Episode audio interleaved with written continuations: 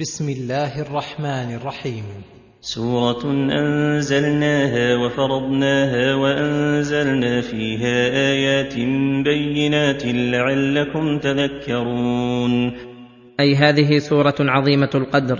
أنزلناها رحمة منا بالعباد وحفظناها من كل شيطان وفرضناها أي قدرنا فيها ما قدرنا من الحدود والشهادات وغيرها وأنزلنا فيها آيات بينات أي أحكاما جليلة وأوامر وزواجر وحكما عظيمة.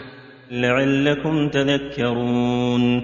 حين نبين لكم ونعلمكم ما لم تكونوا تعلمون. ثم شرع في بيان تلك الأحكام المشار إليها فقال الزانية والزاني فاجلدوا كل واحد منهما مئة جلدة ولا تأخذكم بهما رأفة في دين الله إن كنتم تؤمنون بالله واليوم الآخر وليشهد عذابهما طائفة من المؤمنين. هذا الحكم في الزاني والزانية البكرين.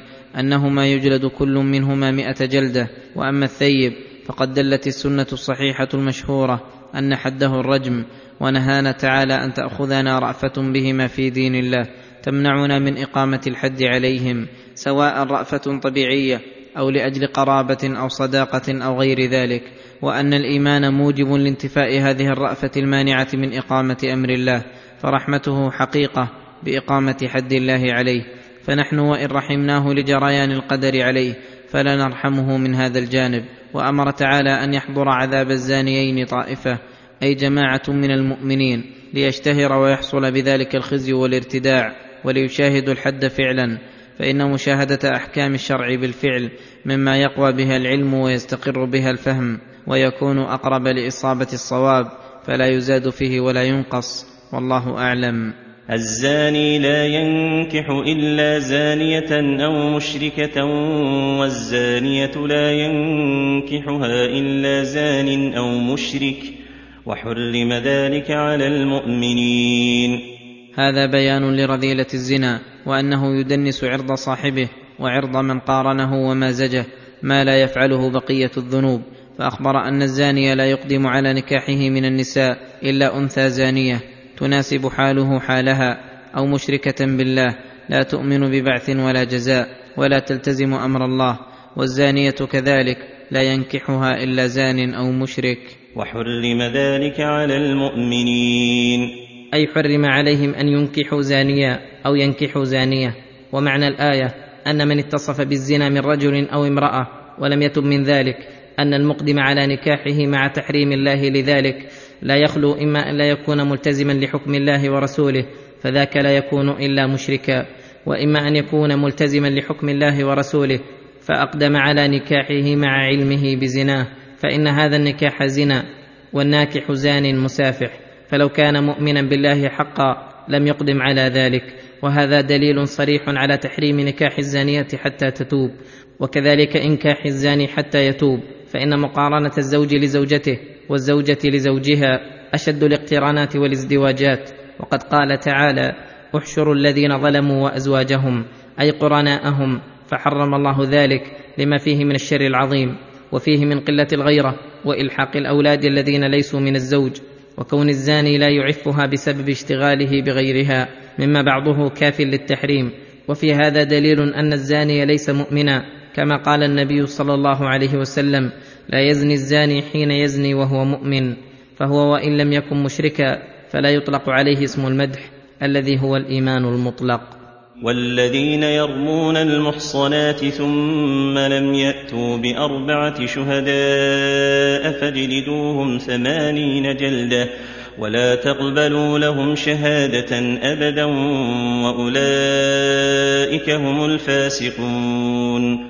لما عظم تعالى أمر الزاني بوجوب جلده وكذا رجمه إن كان محصنا وأنه لا تجوز مقارنته ولا مخالطته على وجه لا يسلم فيه العبد من الشر. بين تعالى تعظيم الإقدام على الأعراض بالرمي بالزنا فقال والذين يرمون المحصنات أي النساء الأحرار العفائف وكذاك الرجال لا فرق بين الأمرين والمراد بالرمي الرمي بالزنا بدليل السياق ثم لم يأتوا على ما رموا به بأربعة شهداء أي رجال عدول يشهدون بذلك صريحا فاجلدوهم ثمانين جلدة بسوط متوسط يؤلم فيه ولا يبالغ بذلك حتى يتلفه لأن القصد التأديب لا الاتلاف وفي هذا تقدير حد القذف ولكن بشرط أن يكون المقذوف كما قال تعالى محصنا مؤمنا وأما قذف غير المحصن فإنه يوجب التعزير. ولا تقبلوا لهم شهادة أبدا وأولئك هم الفاسقون. ولا تقبلوا لهم شهادة أبدا أي لهم عقوبة أخرى وهي أن شهادة القاذف غير مقبولة ولو حد على القذف حتى يتوب كما يأتي. وأولئك هم الفاسقون. أي الخارجون عن طاعة الله الذين قد كثر شرهم وذاك لانتهاك ما حرم الله وانتهاك عرض أخيه وتسليط الناس على الكلام بما تكلم به وإزالة الأخوة التي عقدها الله بين أهل الإيمان ومحبة أن تشيع الفاحشة في الذين آمنوا وهذا دليل على أن القذف من كبائر الذنوب وقوله إلا الذين تابوا من بعد ذلك وأصلحوا فإن الله غفور رحيم فالتوبة في هذا الموضع أن يكذب القاذف نفسه ويقر أنه كاذب فيما قال وهو واجب عليه أن يكذب نفسه ولو تيقن وقوعه حيث لم يات بأربعة شهداء فإذا تاب القاذف وأصلح عمله بدل إساءته إحسانا زال عنه الفسق وكذلك تقبل شهادته على الصحيح. فإن الله غفور رحيم. فإن الله غفور رحيم يغفر الذنوب جميعا لمن تاب وأناب. وإنما يجلد القاذف إذا لم يات بأربعة شهداء إذا لم يكن زوجا فإذا كان زوجا فقد ذكر بقوله والذين يرمون أزواجهم ولم يكن لهم شهداء إلا أنفسهم فشهادة أحدهم أربع شهادات بالله إنه لمن الصادقين. وإنما كانت شهادات الزوج على زوجته دارئة عنه الحد لأن الغالب أن الزوج لا يقدم على رمي زوجته التي يدنسه ما يدنسها إلا إذا كان صادقا ولأن له في ذلك حقا وخوفا من إلحاق أولاد ليسوا منه به ولغير ذلك من الحكم المفقودة في غيره فقال والذين يرمون أزواجهم ولم يكن لهم شهداء إلا أنفسهم فشهادة أحدهم أربع شهادات بالله إنه لمن الصادقين. والذين يرمون أزواجهم أي الحرائر للمملوكات ولم يكن لهم على رميهم بذلك شهداء إلا أنفسهم بأن لم يقيموا شهداء على ما رموهم به. فشهادة أحدهم أربع شهادات بالله إنه لمن الصادقين. سماها شهادة لأنها نائبة مناب الشهود بأن يقول أشهد بالله إني لمن الصادقين فيما رميتها به. والخامسة أن لعنة الله عليه إن كان من الكاذبين. أي يزيد في الخامسة مع الشهادة المذكورة مؤكدا تلك الشهادات بأن يدعو على نفسه باللعنة إن كان كاذبا. فإذا تم لعانه سقط عنه حد القذف ظاهر الآيات. ولو سمى الرجل الذي رماها به فإنه يسقط حقه تبعا لها. وهل يقام عليها الحد بمجرد لعان الرجل ونكولها أم تحبس؟ فيه قولان للعلماء. الذي يدل عليه الدليل أنه يقام عليها الحد بدليل قوله ويدرأ عنها العذاب أن تشهد فلولا أن العذاب وهو الحد قد وجب بلعانه لم يكن لعانها دارئا له. ويدرأ عنها العذاب أن تشهد أربع شهادات بالله إنه لمن الكاذبين. والخامسة أن غضب الله عليها إن كان من الصادقين. ويدرأ عنها اي يدفع عنها العذاب إذا قابلت شهادات الزوج بشهادات من جنسها. أن تشهد أربع شهادات بالله إنه لمن الكاذبين. وتزيد في الخامسة مؤكدة لذلك أن تدعو على نفسها بالغضب فإذا تم اللعان بينهما فرق بينهما إلى الأبد وانتفى الولد الملاعن عليه وظاهر الآيات يدل على اشتراط هذه الألفاظ عند اللعان منه ومنها واشتراط الترتيب فيها ولا ينقص منها شيء ولا يبدل شيء بشيء وأن اللعان مختص بالزوج إذا رمى امرأته لا بالعكس وأن الشبه في الولد مع اللعان لا عبرة به كما لا يعتبر مع الفراش وإنما يعتبر الشبه حيث لا مرجح إلا هو. ولولا فضل الله عليكم ورحمته وأن الله تواب حكيم. وجواب الشرط محذوف يدل عليه سياق الكلام. أي لاحل بأحد المتلاعنين الكاذب منهما ما دعا به على نفسه ومن رحمته وفضله ثبوت هذا الحكم الخاص بالزوجين لشدة الحاجة إليه وأن بين لكم شدة الزنا وفظاعته وفظاعة القذف به وأن شرع التوبة من هذه الكبائر وغيرها. إن الذين جاءوا بالإفك عصبة منكم لا تحسبوه شرا لكم بل هو خير لكم لكل امرئ منهم ما اكتسب من الإثم والذي تولى كبره منهم له عذاب عظيم.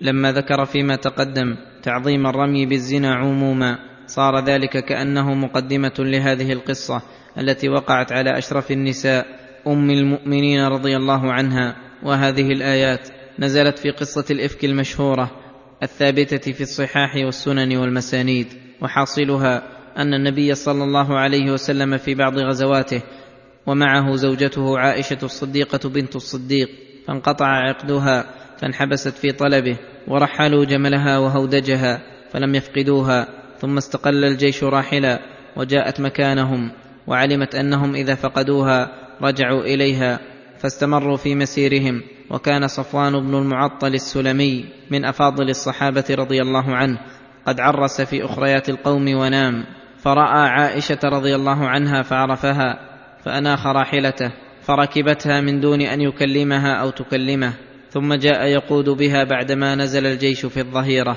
فلما رأى بعض المنافقين الذين في صحبة النبي صلى الله عليه وسلم في ذلك السفر مجيء صفوان بها في هذه الحال أشاع ما أشاع ووشى الحديث وتلقفته الألسن حتى اغتر بذلك بعض المؤمنين وصاروا يتناقلون هذا الكلام وانحبس الوحي مدة طويلة عن الرسول صلى الله عليه وسلم. وبلغ الخبر عائشة بعد ذلك بمدة فحزنت حزنا شديدا فأنزل الله تعالى براءتها في هذه الآيات ووعظ الله المؤمنين وأعظم ذلك ووصاهم بالوصايا النافعة فقوله تعالى إن الذين جاءوا بالإفك عصبة منكم لا تحسبوه شرا لكم بل هو خير لكم لكل امرئ منهم ما اكتسب من الإثم والذي تولى كبره منهم له عذاب عظيم. إن الذين جاءوا بالإفك أي الكذب الشنيع وهو رمي أم المؤمنين عصبة منكم أي جماعة منتسبون إليكم يا معشر المؤمنين.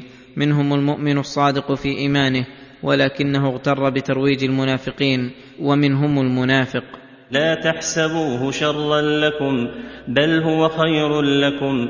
لما تضمن ذلك تبرئة أم المؤمنين ونزاهتها والتنويه بذكرها حتى تناول عموم المدح سائر زوجات النبي صلى الله عليه وسلم.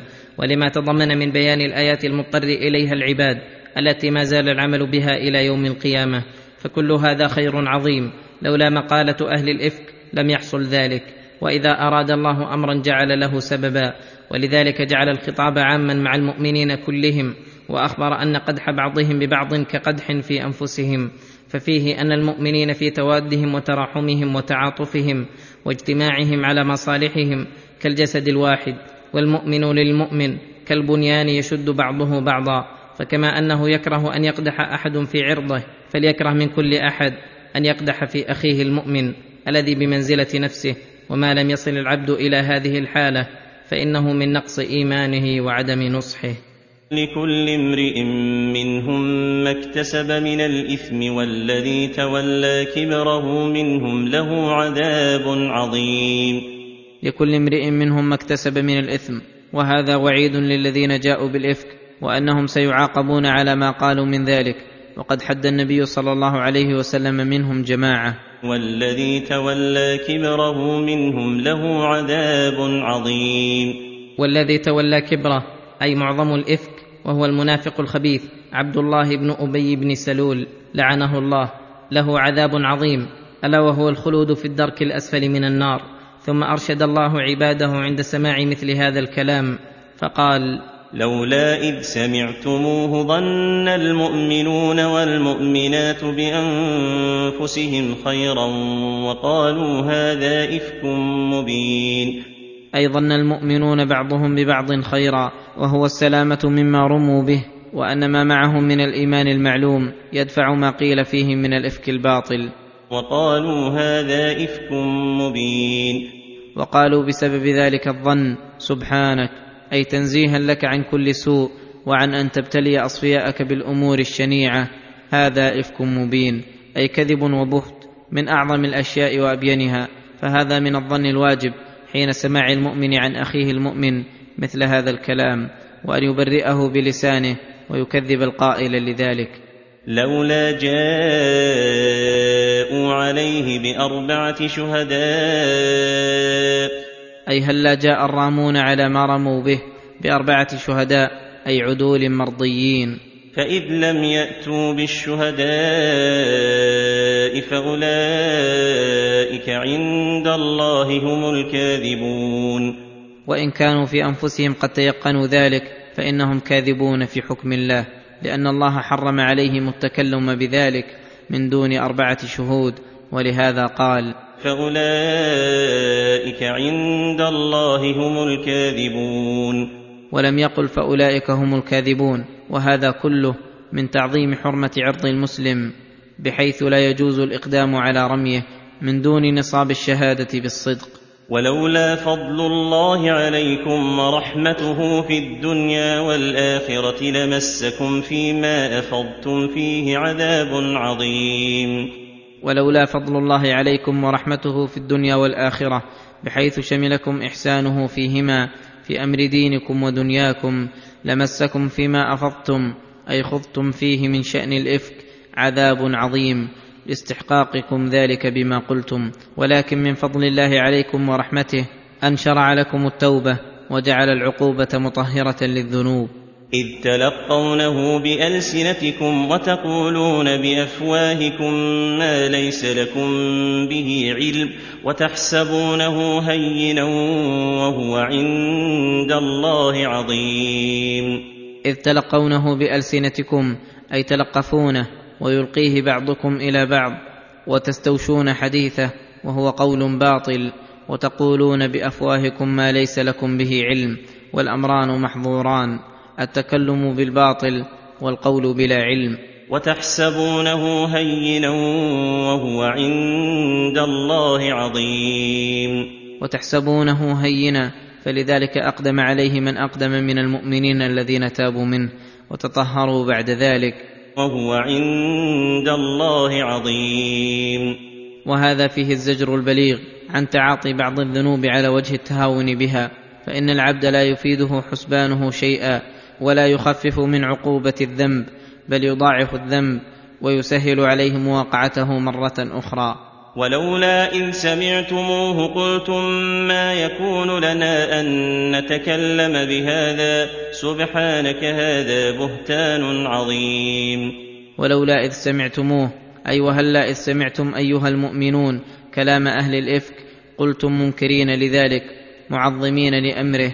ما يكون لنا أن نتكلم بهذا أي ما ينبغي لنا وما يليق بنا الكلام بهذا الإفك المبين لأن المؤمن يمنعه إيمانه من ارتكاب القبائح. سبحانك هذا بهتان عظيم. هذا بهتان أي كذب عظيم. يعظكم الله أن تعودوا لمثله أبدا إن كنتم مؤمنين. يعظكم الله أن تعودوا لمثله أي لنظيره. من رمي المؤمنين بالفجور فالله يعظكم وينصحكم عن ذلك ونعم المواعظ والنصائح من ربنا فيجب علينا مقابلتها بالقبول والإذعان والتسليم والشكر لله على ما بين لنا. إن الله نعم ما يعظكم به.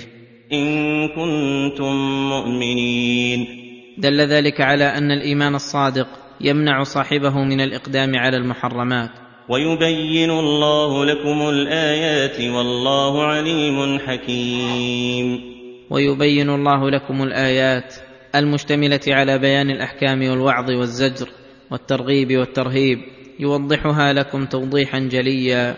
والله عليم حكيم أي كامل العلم عام الحكمة فمن علمه وحكمته أن علمكم من علمه وإن كان ذلك راجعا لمصالحكم في كل وقت. ان الذين يحبون ان تشيع الفاحشه في الذين امنوا لهم عذاب اليم في الدنيا والاخره والله يعلم وأنتم لا تعلمون. ان الذين يحبون ان تشيع الفاحشه أي الأمور الشنيعة المستقبحة المستعظمة فيحبون أن تشتهر الفاحشة في الذين آمنوا لهم عذاب أليم أي موجع للقلب والبدن. وذلك لغشه لإخوانه المسلمين ومحبة الشر لهم وجراءته على أعراضهم فإذا كان هذا الوعيد لمجرد محبة أن تشيع الفاحشة واستحلاء ذلك بالقلب فكيف بما هو أعظم من ذلك؟ من إظهاره ونقله وسواء كانت الفاحشة صادرة أو غير صادرة. وكل هذا من رحمة الله بعباده المؤمنين وصيانة أعراضهم كما صان دماءهم وأموالهم وأمرهم بما يقتضي المصافاة. وأن يحب أحدهم لأخيه ما يحب لنفسه ويكره له ما يكره لنفسه. والله يعلم وأنتم لا تعلمون. فلذلك علمكم وبين لكم ما تجهلونه. ولولا فضل الله عليكم ورحمته وأن الله رءوف رحيم. ولولا فضل الله عليكم قد أحاط بكم من كل جانب ورحمته عليكم وأن الله رؤوف رحيم. لما بين لكم هذه الأحكام والمواعظ والحكم الجليلة ولما أمهل من خالف أمره ولكن فضله ورحمته وأن ذلك وصفه اللازم أثر لكم من الخير الدنيوي والأخروي ما لن تحصوه أو تعدوه. ولما نهى عن هذا الذنب بخصوصه نهى عن الذنوب عموما فقال يا أيها الذين آمنوا لا تتبعوا خطوات الشيطان ومن يتبع خطوات الشيطان فإنه يأمر بالفحشاء والمنكر ولولا فضل الله عليكم ورحمته ما زكى منكم من أحد أبدا ولكن الله يزكي من يشاء والله سميع عليم. يا أيها الذين آمنوا لا تتبعوا خطوات الشيطان أي طرقه ووساوسه وخطوات الشيطان يدخل فيها سائر المعاصي المتعلقة بالقلب واللسان والبدن. ومن حكمته تعالى ان بين الحكم وهو النهي عن اتباع خطوات الشيطان والحكمة وهو بيان ما في المنهي عنه من الشر المقتضي والداعي لتركه.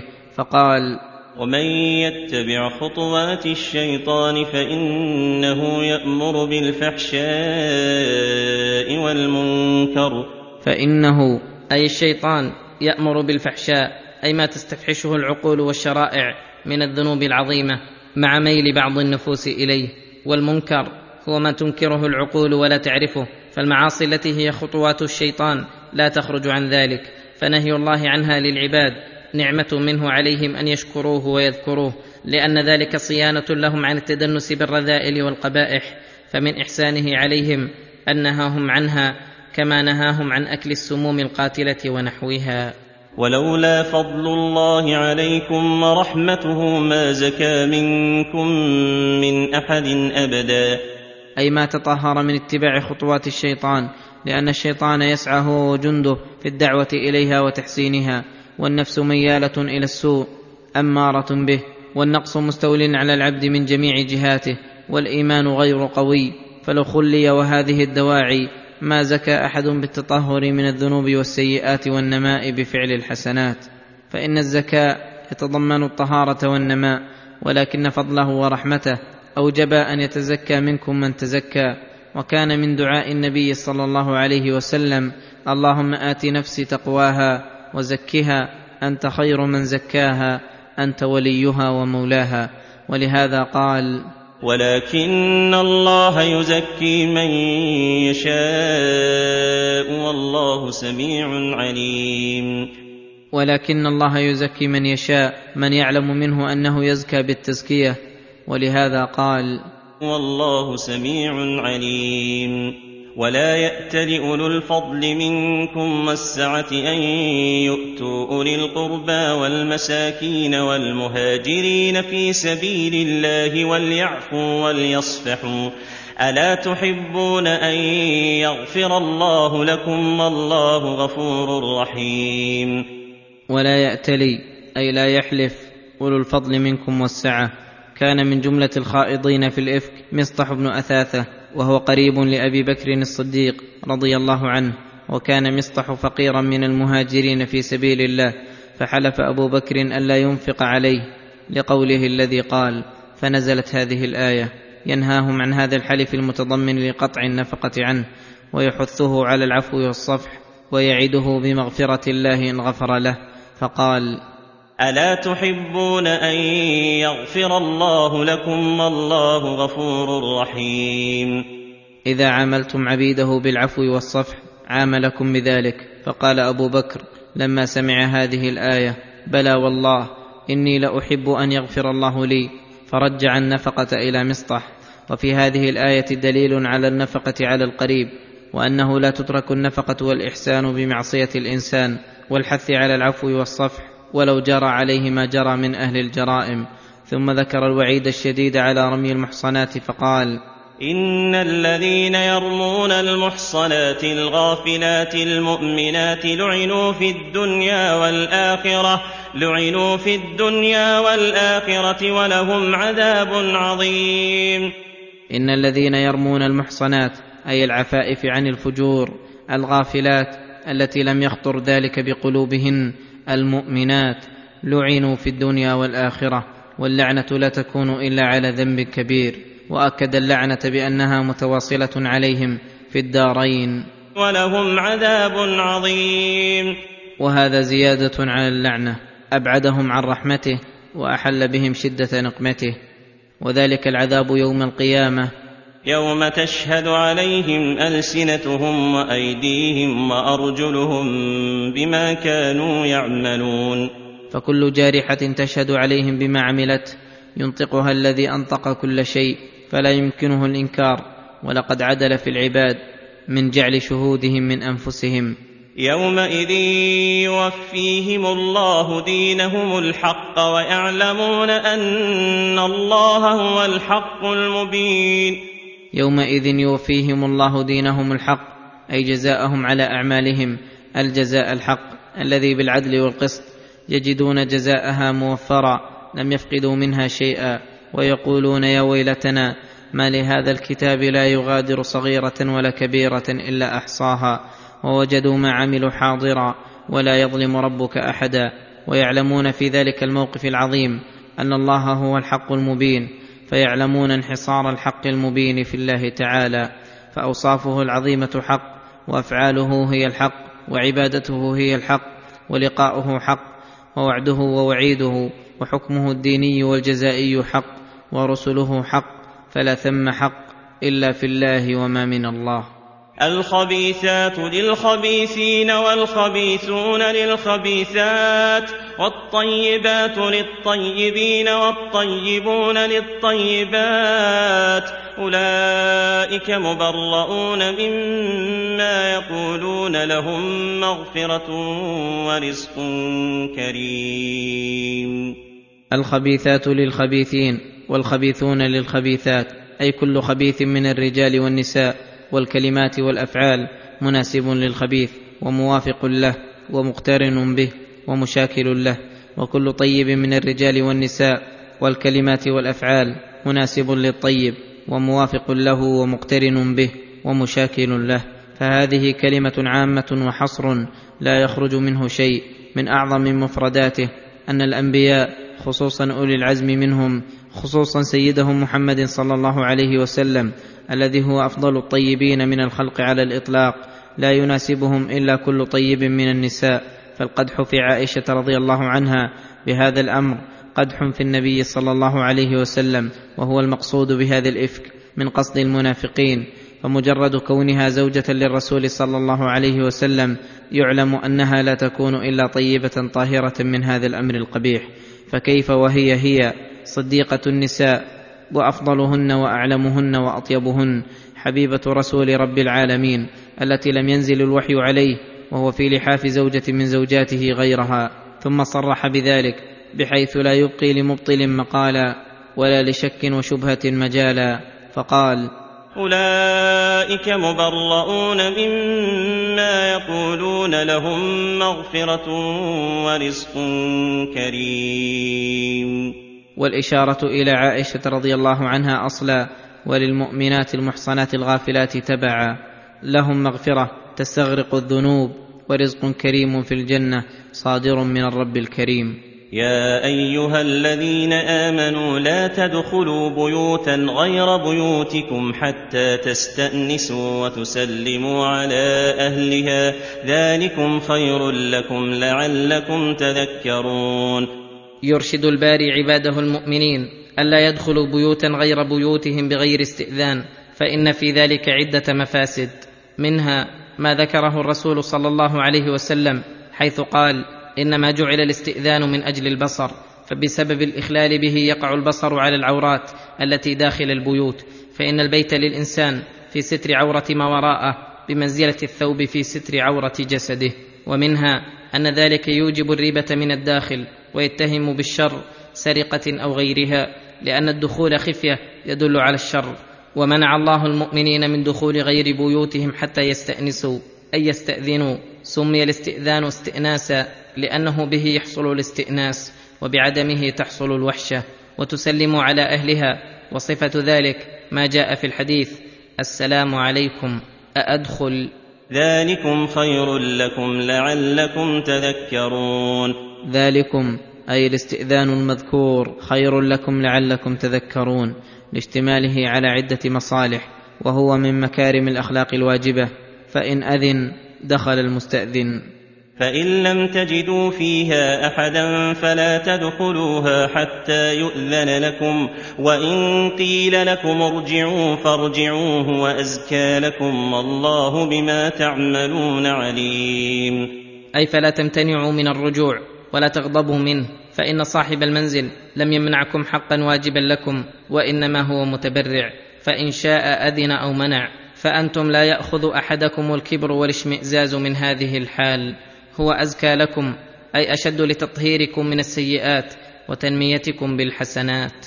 والله بما تعملون عليم.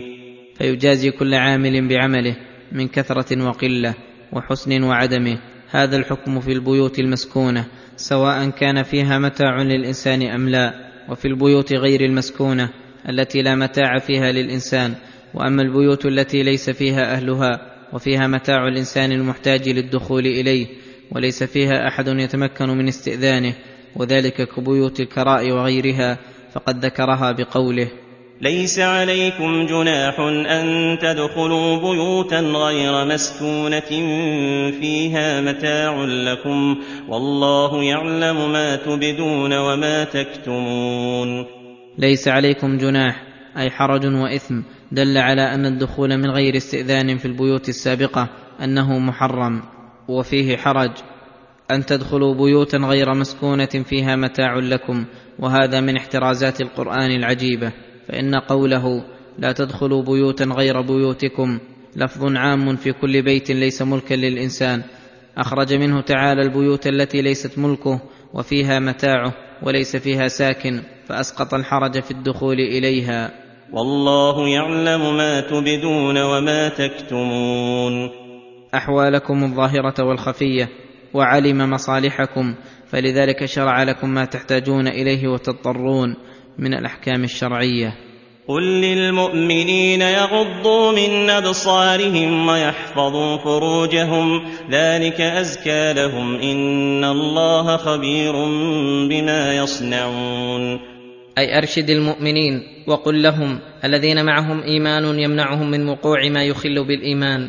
يغضوا من أبصارهم عن النظر إلى العورات وإلى النساء الأجنبيات وإلى المردان.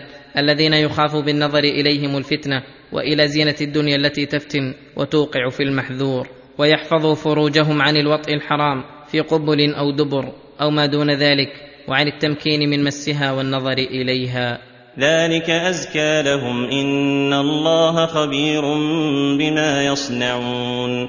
ذلك الحفظ للأبصار والفروج أزكى لهم أطهر وأطيب وأنمى لأعمالهم فإن من حفظ فرجه وبصره طهر من الخبث الذي يتدنس به أهل الفواحش وزكت أعماله بسبب ترك المحرم الذي تطمع إليه النفس وتدعو إليه. فمن ترك شيئا لله عوضه الله خيرا منه ومن غض بصره عن المحرم أنار الله بصيرته. ولأن العبد إذا حفظ فرجه وبصره عن الحرام ومقدماته مع داعي الشهوة كان حفظه لغيره أبلغ. ولهذا سماه الله حفظا. فالشيء المحفوظ إن لم يجتهد حافظه في مراقبته وحفظه وعمل الأسباب الموجبة لحفظه لم ينحفظ. كذلك البصر والفرج إن لم يجتهد العبد في حفظهما أوقعاه في بلايا ومحن.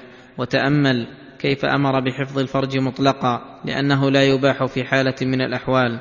وأما البصر فقال يغضوا من أبصارهم. أتى بأداة من الدالة على التبعيض فإنه يجوز النظر في بعض الأحوال لحاجة. كنظر الشاهد والعامل والخاطب ونحو ذلك ثم ذكرهم بعلمه بأعمالهم ليجتهدوا في حفظ أنفسهم من المحرمات. لما أمر المؤمنين بغض الأبصار وحفظ الفروج أمر المؤمنات بذلك فقال وقل للمؤمنات يغضضن من أبصارهن ويحفظن فروجهن ولا يبدين زينتهن إلا ما ظهر منها.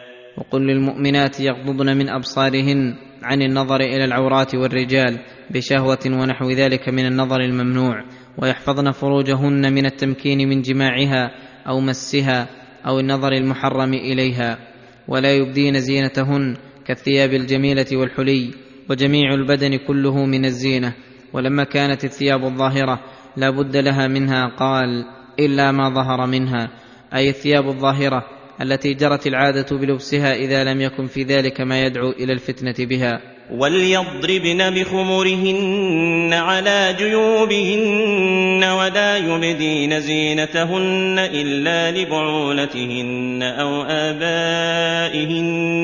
وليضربن بخمرهن على جيوبهن وهذا لكمال الاستتار ويدل ذلك على ان الزينه التي يحرم ابداؤها يدخل فيها جميع البدن كما ذكرنا. ثم كرر النهي عن إبداء زينتهن ليستثني منه قوله إلا لبعولتهن أي أزواجهن أو آبائهن أو آباء بعولتهن. يشمل الأب بنفسه والجد وإن علا.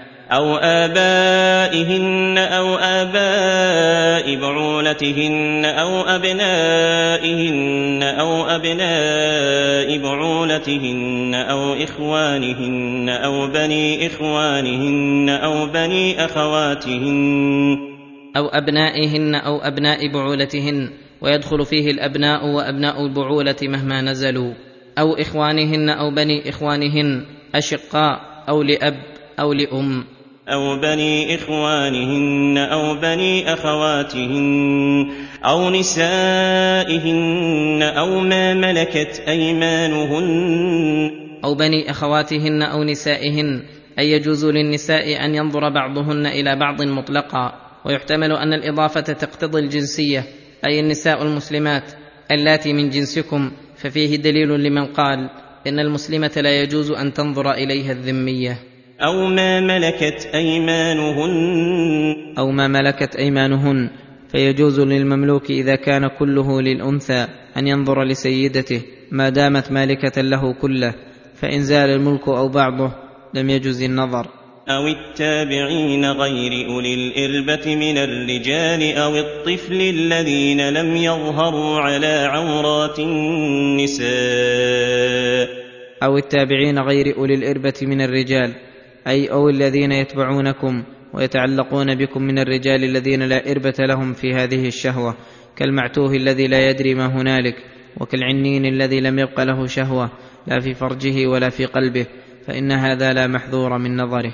أو الطفل الذين لم يظهروا على عورات النساء. أي الأطفال الذين دون التمييز فإنه يجوز نظرهم للنساء الأجانب وعلل تعالى ذلك بأنهم لم يظهروا على عورات النساء أي ليس لهم علم بذلك ولا وجدت فيهم الشهوة بعد. ودل هذا أن المميز تستتر منه المرأة لأنه يظهر على عورات النساء. ولا يضربن بأرجلهن ليعلم ما يخفين من زينتهن. أي لا يضربن الأرض بأرجلهن ليصوت ما عليهن من حلي كخلاخل وغيرها. فتعلم زينتها بسببه فيكون وسيلة إلى الفتنة ويؤخذ من هذا ونحوه قاعدة سد الذرائع. وأن الأمر إذا كان مباحا ولكنه يفضي إلى محرم أو يخاف من وقوعه فإنه يمنع منه. فالضرب بالرجل في الأرض الأصل أنه مباح ولكن لما كان وسيلة لعلم الزينة منع منه. ولما أمر تعالى بهذه الأوامر الحسنة ووصى بالوصايا المستحسنة وكان لا بد من وقوع تقصير من المؤمن بذلك أمر الله تعالى بالتوبة فقال وتوبوا إلى الله جميعا أيها المؤمنون لعلكم تفلحون.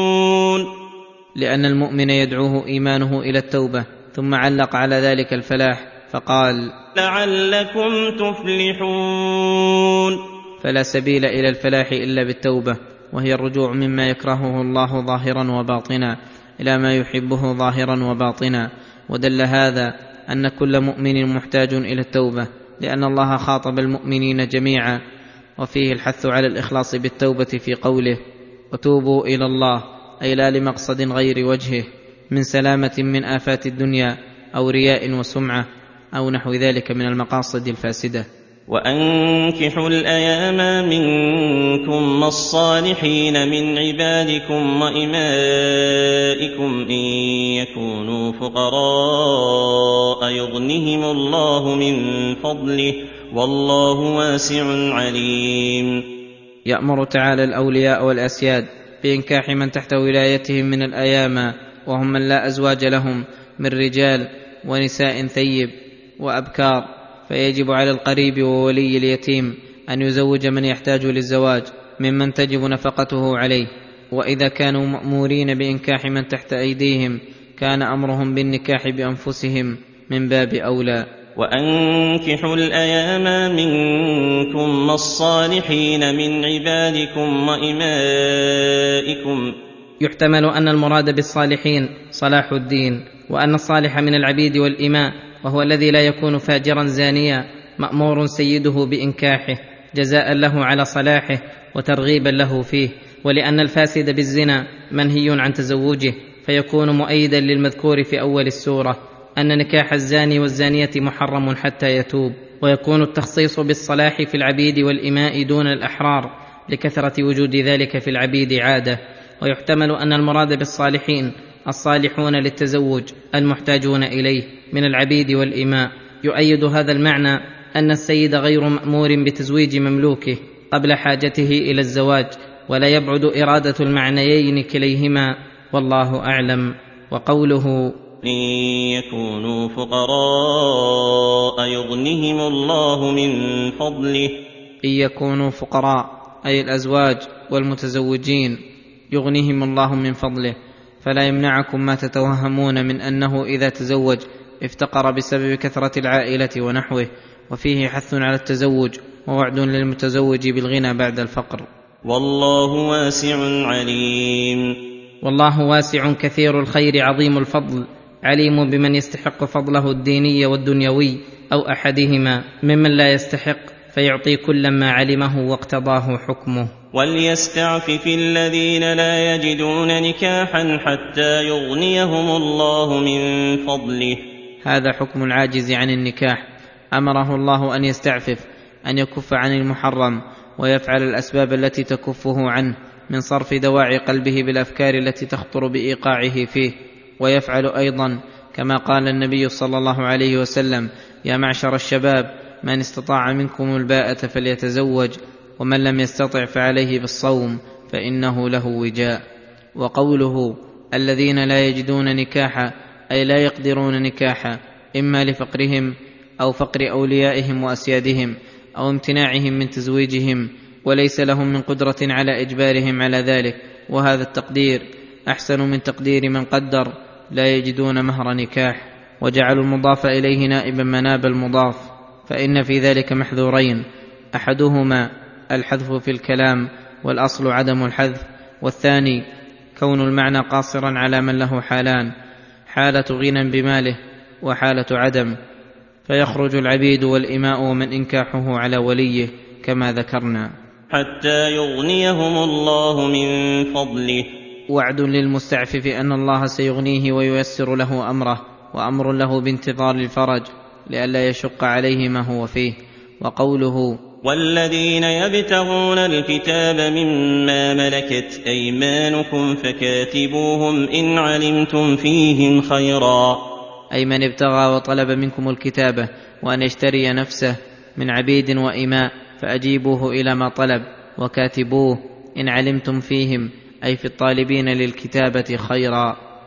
أي قدرة على التكسب وصلاحا في دينه ولأن في الكتابة تحصيل المصلحتين مصلحة العتق والحرية ومصلحة العوض الذي يبذله في فداء نفسه.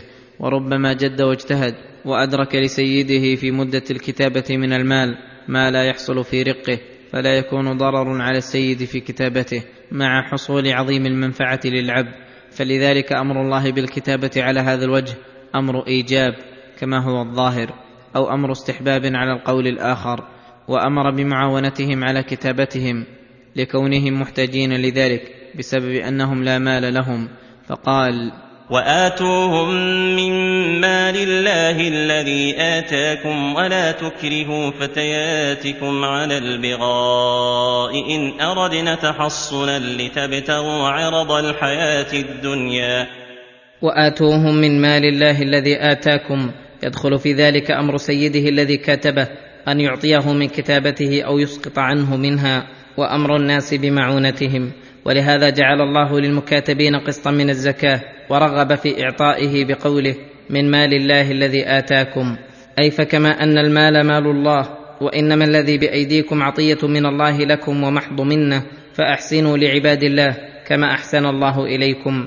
ومفهوم الآية الكريمة أن العبد إذا لم يطلب الكتابة لا يؤمر سيده أن يبتدئ بكتابته وأنه إذا لم يعلم منه خيرا بأن علم منه عكسه إما أنه يعلم أنه لا كسب له فيكون بسبب ذلك كلا على الناس ضائعا وإما أن يخاف إذا عتق وصار في حرية نفسه أن يتمكن من الفساد فهذا لا يؤمر بكتابته بل ينهى عن ذلك لما فيه من المحذور المذكور. ثم قال تعالى ولا تكرهوا فتياتكم على البغاء ان اردنا تحصنا لتبتغوا عرض الحياة الدنيا ولا تكرهوا فتياتكم أي إماءكم على البغاء أي أن تكون زانية. إن أردنا تحصنا لأنه لا يتصور إكراهها إلا بهذه الحال. وأما إذا لم ترد تحصنا فإنها تكون بغية يجب على سيدها منعها من ذلك. وإنما هذا نهي لما كانوا يستعملونه في الجاهلية من كون السيد يجبر أمته على البغاء ليأخذ منها أجرة ذلك. ولهذا قال لتبتغوا عرض الحياة الدنيا. فلا يليق بكم أن تكون إماؤكم خيرا منكم وأعف عن الزنا وأنتم تفعلون بهن ذلك لأجل عرض الحياة متاع قليل يعرض ثم يزول. فكسبكم النزاهة والنظافة والمروءة بقطع النظر عن ثواب الآخرة وعقابها. أفضل من كسبكم العرض القليل الذي يكسبكم الرذالة والخسة. ثم دعا من جرى منه الإكراه إلى التوبة. فقال ومن يكرههن فان الله من بعد اكراههن غفور رحيم. فليتب إلى الله وليقلع عما صدر منه مما يغضبه. فإذا فعل ذلك غفر الله ذنوبه ورحمه كما رحم نفسه بفكاكها من العذاب وكما رحم أمته بعدم إكراهها على ما يضرها. ولقد انزلنا اليكم ايات مبينات ومثلا من الذين خلوا من قبلكم وموعظه للمتقين هذا تعظيم وتفخيم لهذه الآيات التي تلاها على عباده ليعرفوا قدرها ويقوموا بحقها. فقال ولقد أنزلنا إليكم آيات مبينات أي واضحات الدلالة على كل أمر تحتاجون إليه من الأصول والفروع بحيث لا يبقى فيها إشكال ولا شبهة.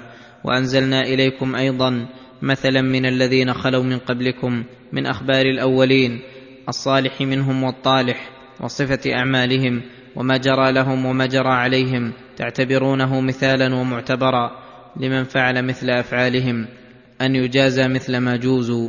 وموعظة للمتقين أي وأنزلنا إليكم موعظة للمتقين من الوعد والوعيد والترغيب والترهيب يتعظ بها المتقون فينكفون عما يكرهه الله إلى ما يحبه الله الله نور السماوات والأرض مثل نوره كمشكاة فيها مصباح. المصباح في زجاجة الزجاجة كأنها كوكب دري. يوقد من شجرة مباركة زيتونة لا شرقية ولا غربية ولا غربية يكاد زيتها يضيء ولو لم تمسس نار نور على نور نور على نور يهدي الله لنوره من يشاء. نور على نور يهدي الله لنوره من يشاء. ويضرب الله الأمثال للناس والله بكل شيء عليم. الله نور السماوات والأرض الحسي والمعنوي وذلك أنه تعالى بذاته نور وحجابه الذي لولا لطفه لأحرقت سبحات وجهه ما انتهى إليه بصره من خلقه نور وبه استنار العرش والكرسي والشمس والقمر والنور وبه استنارت الجنة وكذلك النور المعنوي يرجع إلى الله فكتابه نور وشرعه نور والإيمان والمعرفة في قلوب رسله وعباده المؤمنين نور فلولا نوره تعالى لتراكمت الظلمات ولهذا كل محل يفقد نوره فثم الظلمة والحصر مثل نوره كمشكاة فيها مصباح. مثل نوره الذي يهدي إليه وهو نور الإيمان والقرآن في قلوب المؤمنين كمشكاة أي كوه فيها مصباح لأن الكوه تجمع نور المصباح بحيث لا يتفرق. المصباح في زجاجة الزجاجة كأنها كوكب دري. ذلك المصباح في زجاجة الزجاجة من صفائها وبهائها كأنها كوكب دري أي مضيء إضاءة الدر. يوقد ذلك المصباح الذي في تلك الزجاجة الدرية. يوقد من شجرة مباركة زيتونة لا شرقية ولا غربية. من شجرة مباركة زيتونة أي يوقد من زيت الزيتون الذي ناره من أنور ما يكون لا شرقية فقط فلا تصيبها الشمس آخر النهار ولا غربية فقط فلا تصيبها الشمس أول النهار. وإذا انتفى عنها الأمران كانت متوسطة من الأرض. كزيتون الشام تصيبها الشمس أول النهار وآخرة فتحسن وتطيب ويكون أصفى لزيتها ولهذا قال يكاد زيتها يضيء ولو لم تمسس نار يكاد زيتها من صفائه يضيء ولو لم تمسسه نار فإذا مسته النار أضاء إضاءة بليغة. نور على نور. أي نور النار. ونور الزيت ووجه هذا المثل الذي ضربه الله وتطبيقه على حالة المؤمن ونور الله في قلبه أن فطرته التي فطر عليها بمنزلة الزيت الصافي ففطرته صافية مستعدة للتعاليم الإلهية والعمل المشروع. فإذا وصل إليه العلم والإيمان اشتعل ذلك النور في قلبه بمنزلة اشتعال النار في فتيلة ذلك المصباح وهو صافي القلب من سوء القصد وسوء الفهم عن الله. إذا وصل إليه الإيمان أضاء إضاءة عظيمة لصفائه من الكدورات وذلك بمنزلة صفاء الزجاجة الدرية فيجتمع له نور الفطرة ونور الإيمان ونور العلم وصفاء المعرفة نور على نوره. ولما كان هذا من نور الله تعالى وليس كل أحد يصلح له ذلك قال يهدي الله لنوره من يشاء. ممن يعلم زكاءه وطهارته وأنه يزكو معه وينمو. ويضرب الله الأمثال للناس والله بكل شيء عليم. ويضرب الله الأمثال للناس ليعقلوا عنه ويفهموا لطفا منه بهم واحسانا إليهم وليتضح الحق من الباطل. فإن الأمثال تقرب المعاني المعقولة من المحسوسة فيعلمها العباد علما واضحا. والله بكل شيء عليم. فعلمه محيط بجميع الأشياء فلتعلموا أن ضربه الأمثال ضرب من يعلم حقائق الأشياء وتفاصيلها وأنها مصلحة للعباد فليكن اشتغالكم بتدبرها وتعقلها لا بالاعتراض عليها ولا بمعارضتها فإنه يعلم وأنتم لا تعلمون.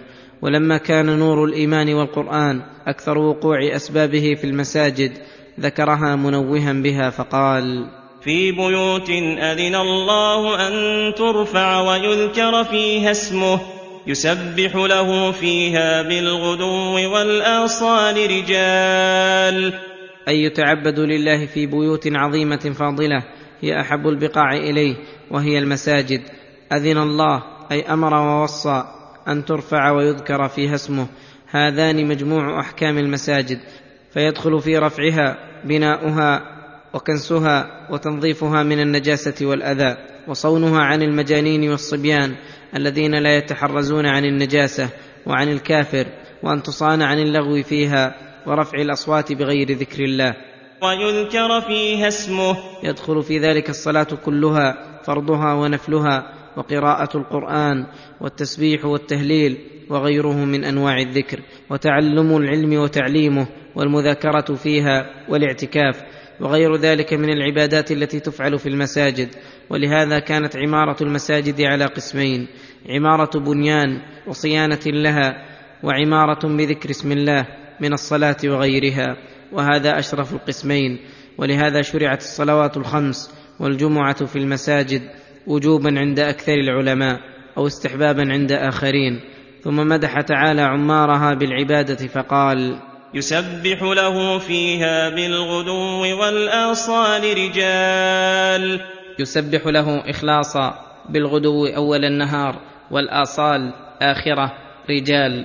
خص هذين الوقتين لشرفهما ولتيسر السير فيهما إلى الله وسهولته ويدخل في ذلك التسبيح في الصلاة وغيرها. ولهذا شرعت أذكار الصباح والمساء واورادهما عند الصباح والمساء.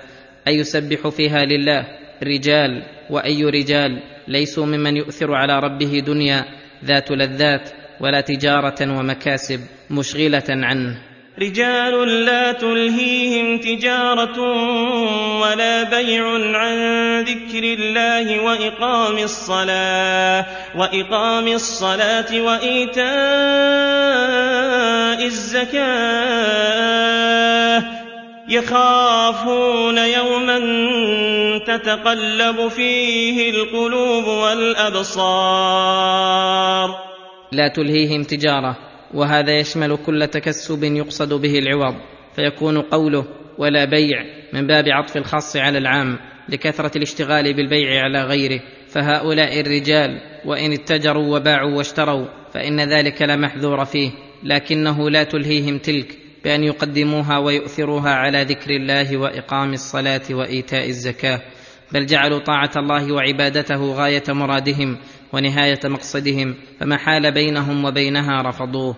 ولما كان ترك الدنيا شديدا على أكثر النفوس وحب المكاسب بأنواع التجارات محبوبا لها ويشق عليها تركه في الغالب وتتكلف من تقديم حق الله على ذلك ذكر ما يدعوها إلى ذلك ترغيبا وترهيبا.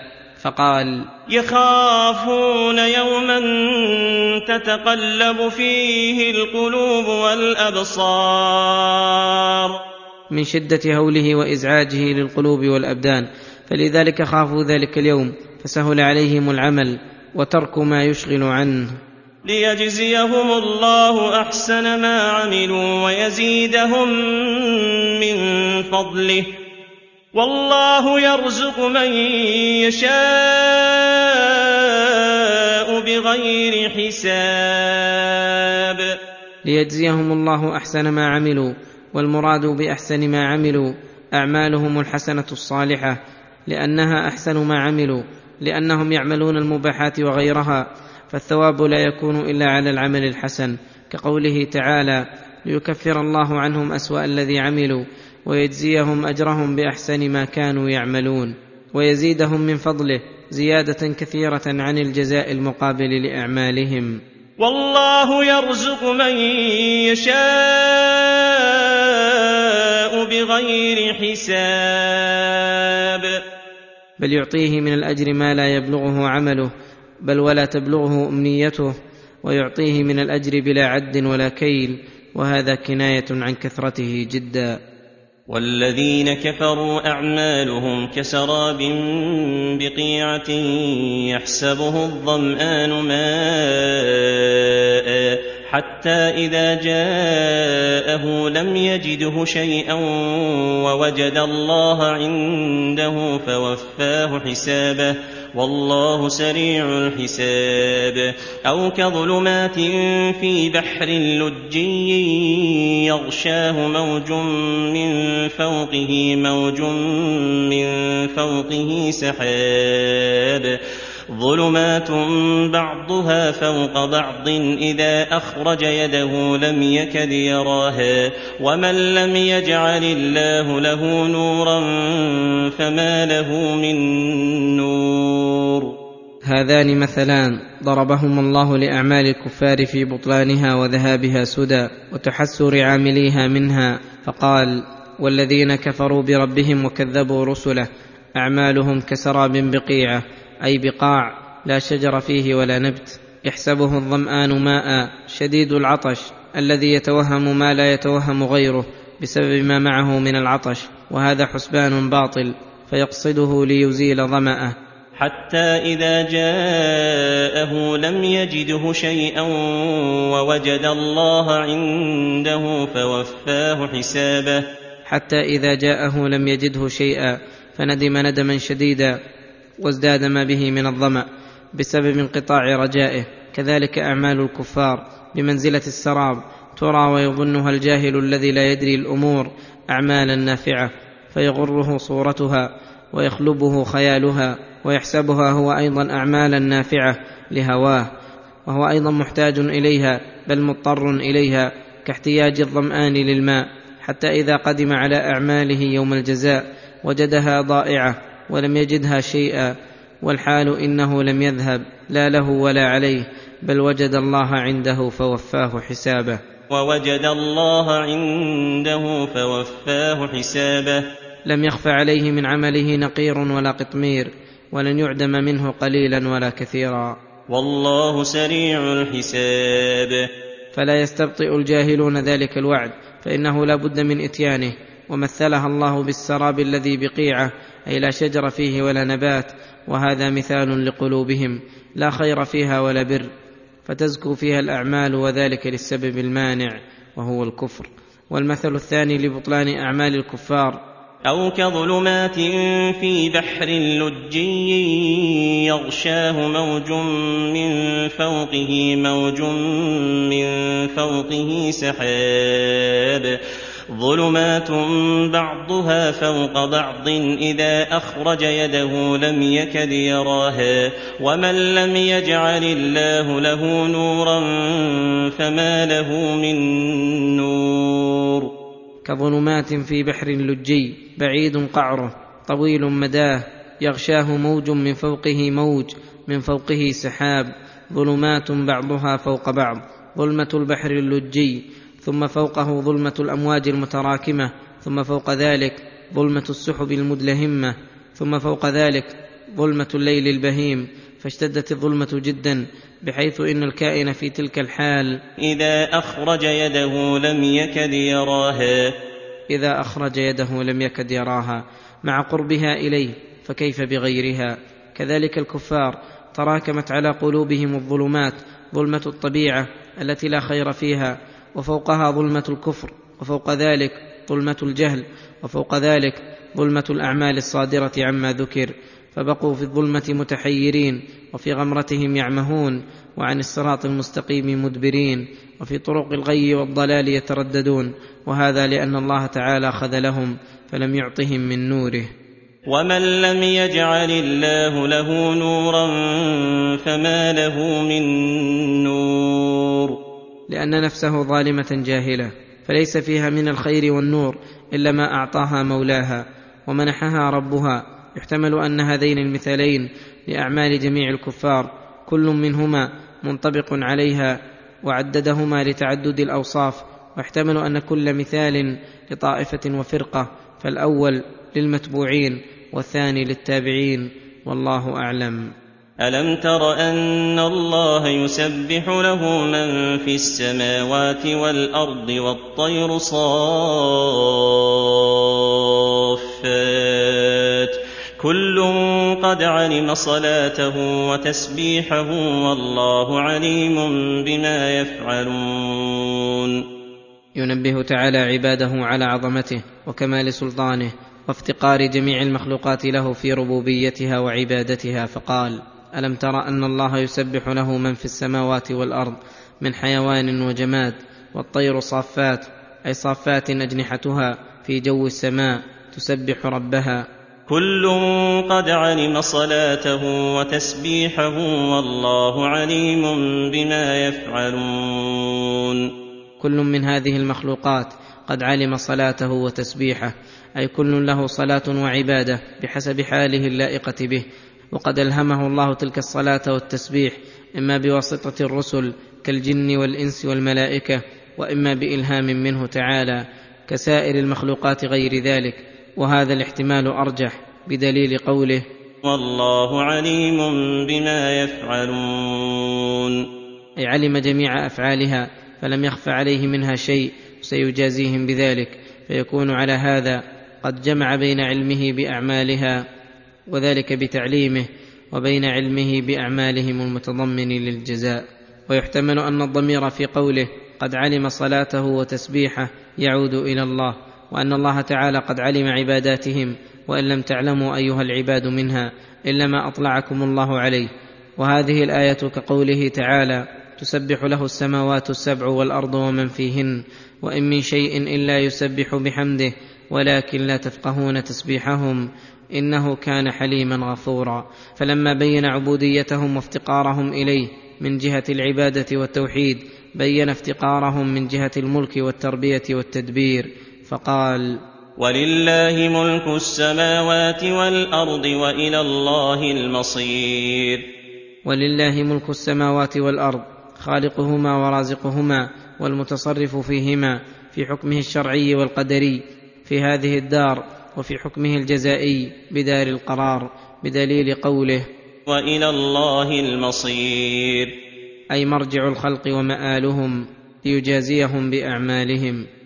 ألم تر أن الله يزجي سحابا ثم يؤلف بينه ثم يجعله ركاما فترى الودق يخرج من خلاله وينزل من السماء من جبال فيها من برد فيصيب به من يشاء ويصرفه عن من يشاء. يكاد سنا برقه يذهب بالأبصار. أي ألم تشاهد ببصرك عظيم قدرة الله وكيف يزجي أي يسوق سحابا قطعا متفرقة ثم يؤلف بين تلك القطع فيجعله سحابا متراكما مثل الجبال فترى الودق أي الوابل والمطر يخرج من خلال السحاب نقطا متفرقة ليحصل بها الانتفاع من دون ضرر فتمتلئ بذلك الغدران وتتدفق الخلجان وتسيل الأودية وتنبت الأرض من كل زوج كريم وتارة ينزل الله من ذلك السحاب بردا يتلف ما يصيبه. فيصيب به من يشاء ويصرفه عن من يشاء. بحسب ما اقتضاه حكمه القدري وحكمته التي يحمد عليها. يكاد سنا برقه أي يكاد ضوء برق ذلك السحاب من شدته يذهب بالأبصار. أليس الذي أنشأها وساقها لعباده المفتقرين؟ وأنزلها على وجه يحصل به النفع وينتفي به الضرر.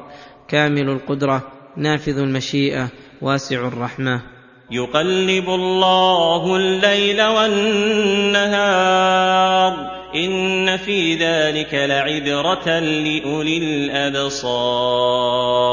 يقلب الله الليل والنهار من حر إلى برد ومن برد إلى حر من ليل إلى نهار ونهار إلى ليل ويديل الأيام بين عباده. إن في ذلك لعبرة لأولي الأبصار. أي لذوي البصائر والعقول النافذة للأمور المطلوبة منها. كما تنفذ الأبصار إلى الأمور المشاهدة الحسية. فالبصير ينظر إلى هذه المخلوقات نظر اعتبار وتفكر وتدبر لما أريد بها ومنها والمعرض الجاهل نظره إليها نظر غفلة بمنزلة نظر البهائم. والله خلق كل دابة من ماء. فمنهم من يمشي على بطنه ومنهم من يمشي على رجلين ومنهم من يمشي على أربع يخلق الله ما يشاء إن الله على كل شيء قدير. ينبه عباده على ما يشاهدونه أنه خلق جميع الدواب التي على وجه الأرض من ماء أي مادتها كلها الماء. كما قال تعالى وجعلنا من الماء كل شيء حي فالحيوانات التي تتوالد مادتها ماء النطفة حين يلقح الذكر الأنثى والحيوانات التي تتولد من الأرض لا تتولد إلا من الرطوبات المائية كالحشرات لا يوجد منها شيء يتولد من غير ماء أبدا فالمادة واحدة ولكن الخلقة مختلفة من وجوه كثيرة.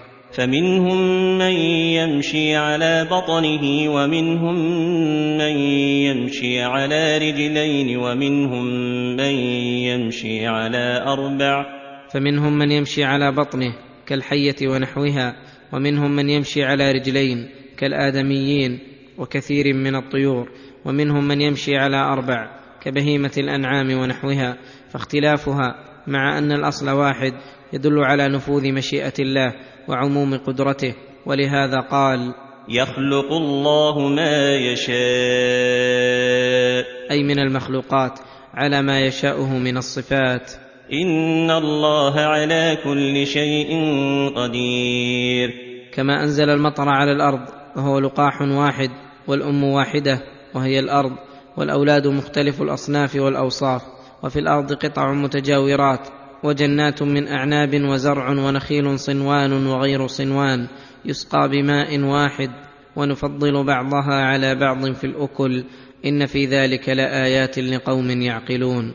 لقد أنزلنا آيات مبينات والله يهدي من يشاء إلى صراط مستقيم. أي لقد رحمنا عبادنا وأنزلنا إليهم آيات بينات أي واضحات الدلالة على جميع المقاصد الشرعية والآداب المحمودة والمعارف الرشيدة فاتضحت بذلك السبل وتبين الرشد من الغي والهدى من الضلال فلم يبق أدنى شبهة لمبطل يتعلق بها ولا أدنى إشكال لمريد الصواب لأنها تنزيل من كمل علمه وكملت رحمته وكمل بيانه فليس بعد بيانه بيان ليهلك بعد ذلك من هلك عن بينة. ويحيى من حي عن بينه. والله يهدي من يشاء إلى صراط مستقيم. والله يهدي من يشاء ممن سبقت لهم سابقة الحسنى وقدم الصدق إلى صراط مستقيم. أي طريق واضح مختصر موصل إليه وإلى دار كرامته متضمن العلم بالحق وايثاره والعمل به. عمم البيان التام لجميع الخلق. وخصص بالهداية من يشاء فهذا فضله وإحسانه وما فضل الكريم بممنون وذاك عدله وقطع الحجة للمحتج والله أعلم حيث يجعل مواقع إحسانه. ويقولون آمنا بالله وبالرسول وأطعنا ثم يتولى فريق منهم من بعد ذلك وما أولئك بالمؤمنين. يخبر تعالى عن حالة الظالمين ممن في قلبه مرض وضعف إيمان أو نفاق وريب وضعف علم أنهم يقولون بألسنتهم ويلتزمون الإيمان بالله والطاعة ثم لا يقومون بما قالوا ويتولى فريق منهم عن الطاعة توليا عظيما بدليل قوله وهم معرضون فإن المتولي قد يكون له نية عود ورجوع إلى ما تولى عنه وهذا المتولي معرض لا التفات له ولا نظر لما تولى عنه وتجد هذه الحالة مطابقة لحال كثير ممن يدعي الإيمان والطاعة لله وهو ضعيف الإيمان. تجده لا يقوم بكثير من العبادات خصوصا العبادات التي تشق على كثير من النفوس كالزكوات والنفقات الواجبة والمستحبة والجهاد في سبيل الله ونحو ذلك. وإذا دعوا إلى الله ورسوله ليحكم بينهم إذا فريق منهم معرضون. وإذا دعوا إلى الله ورسوله ليحكم بينهم أي إذا صار بينهم وبين أحد حكومة ودعوا إلى حكم الله ورسوله. إذا فريق منهم معرضون. يريدون أحكام الجاهلية ويفضلون أحكام القوانين غير الشرعية على الأحكام الشرعية لعلمهم أن الحق عليهم وأن الشرع لا يحكم إلا بما يطابق الواقع. وان يكن لهم الحق ياتوا اليه مذعنين. وان يكن لهم الحق ياتوا اليه أي إلى حكم الشرع مذعنين. وليس ذلك لاجل انه حكم شرعي وانما ذلك لاجل موافقته اهواءهم. فليسوا ممدوحين في هذه الحال ولو اتوا اليه مذعنين. لأن العبد حقيقه من يتبع الحق فيما يحب ويكره وفيما يسره ويحزنه. واما الذي يتبع الشرع عند موافقه هواه وينبذه عند مخالفته ويقدم الهوى على الشرع فليس بعبد على الحقيقة. قال الله في لومهم على الإعراض عن الحكم الشرعي. أفي قلوبهم مرض أم ارتابوا؟ أم يخافون أن يحيف الله عليهم ورسوله؟ بل أولئك هم الظالمون. أفي قلوبهم مرض أي علة أخرجت القلب عن صحته وأزالت حاسته. فصار بمنزلة المريض الذي يعرض عما ينفعه ويقبل على ما يضره. أم ارتابوا أي شكوا وقلقت قلوبهم من حكم الله ورسوله واتهموه أنه لا يحكم بالحق. أم يخافون أن يحيف الله عليهم ورسوله بل أولئك هم الظالمون. أم يخافون أن يحيف الله عليهم ورسوله ان يحكم عليهم حكما ظالما جائرا. وإنما هذا وصفهم.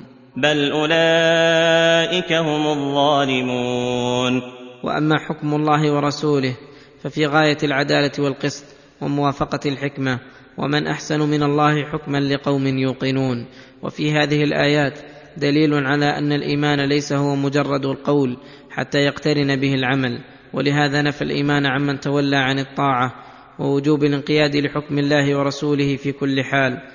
وأن من ينقد له دل على مرض في قلبه وريب في إيمانه وأنه يحرم إساءة الظن بأحكام الشريعة وأن يظن بها خلاف العدل والحكمة.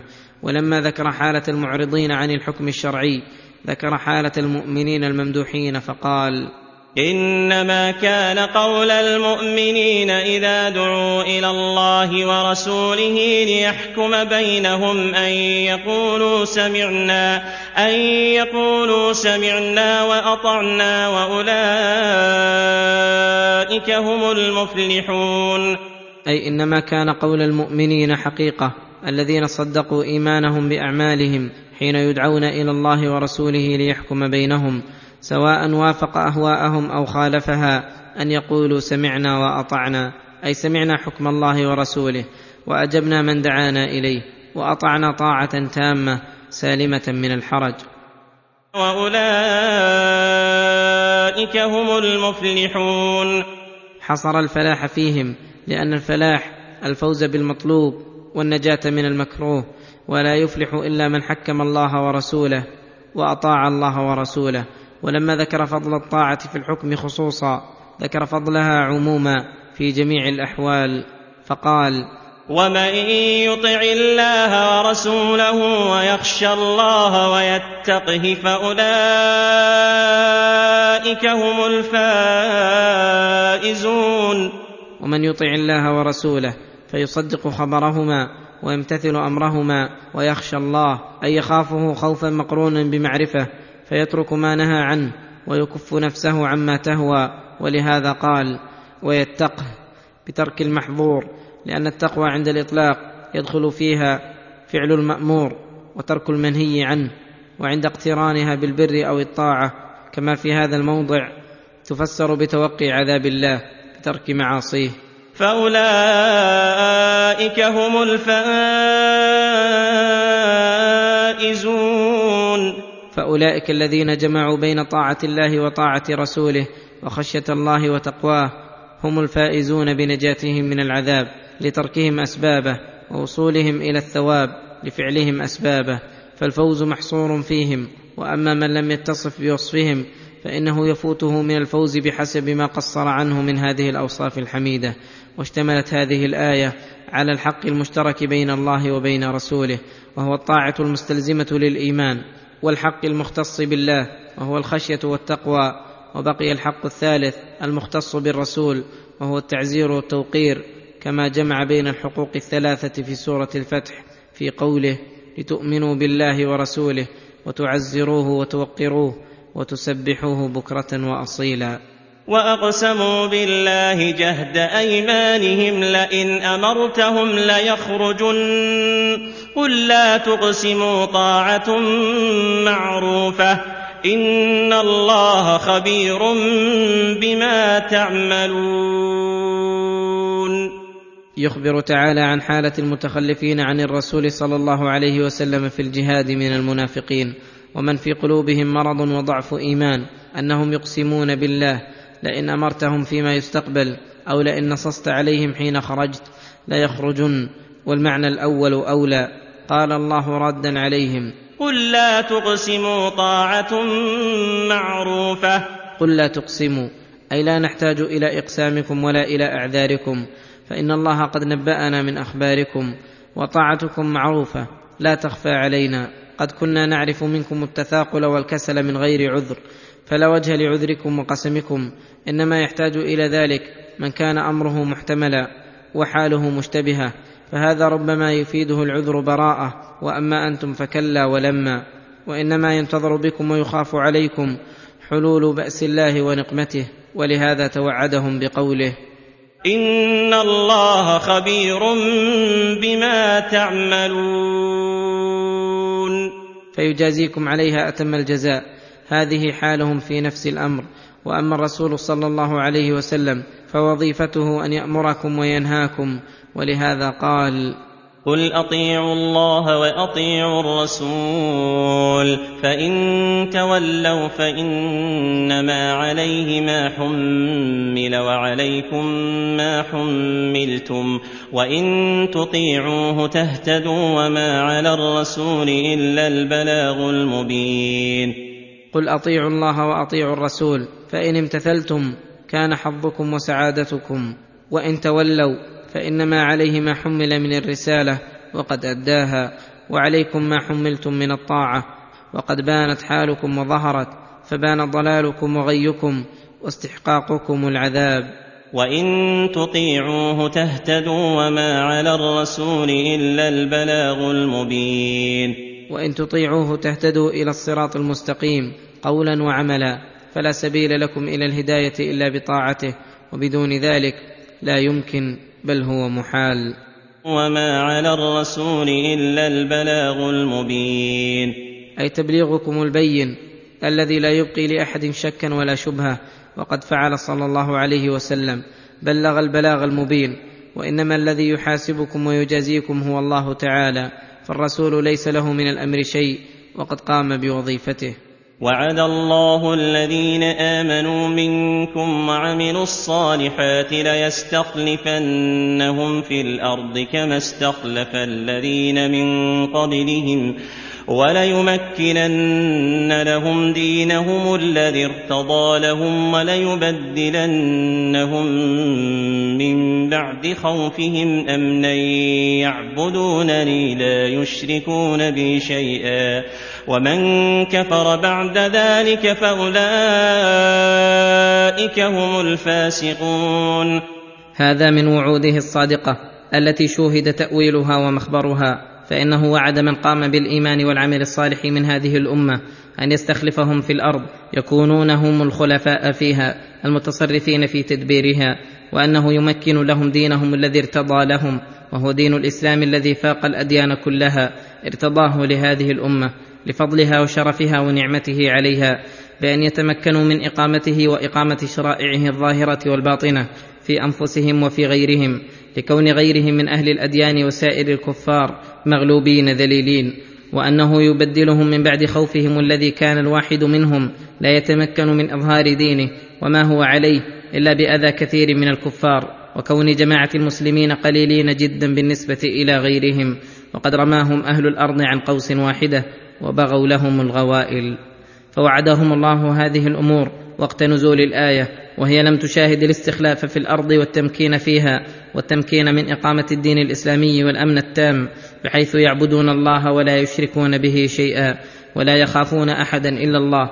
فقام صدر هذه الأمة من الإيمان والعمل الصالح بما يفوقون على غيرهم فمكنهم من البلاد والعباد.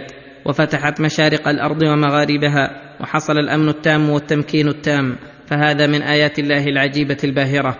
ولا يزال الأمر إلى قيام الساعة. مهما قاموا بالإيمان والعمل الصالح فلا بد أن يوجد ما وعدهم الله. وإنما يسلط عليهم الكفار والمنافقين ويديلهم في بعض الأحيان بسبب إخلال المسلمين بالإيمان والعمل الصالح.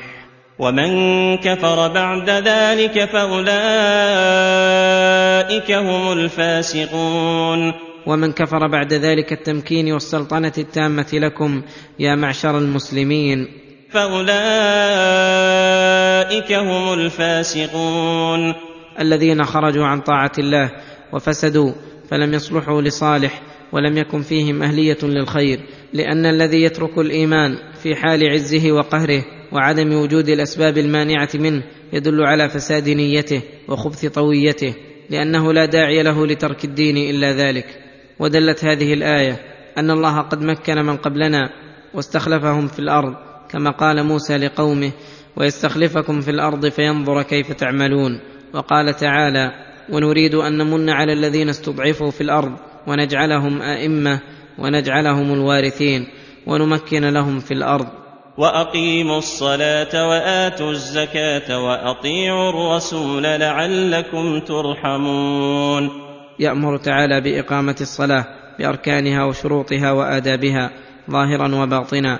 وبإيتاء الزكاة من الأموال التي استخلف الله عليها العباد وأعطاهم إياها بأن يؤتوها الفقراء وغيرهم ممن ذكرهم الله لمصرف الزكاة فهذان أكبر الطاعات وأجلهما جامعتان لحقه وحق خلقه للإخلاص للمعبود وللإحسان إلى العبيد.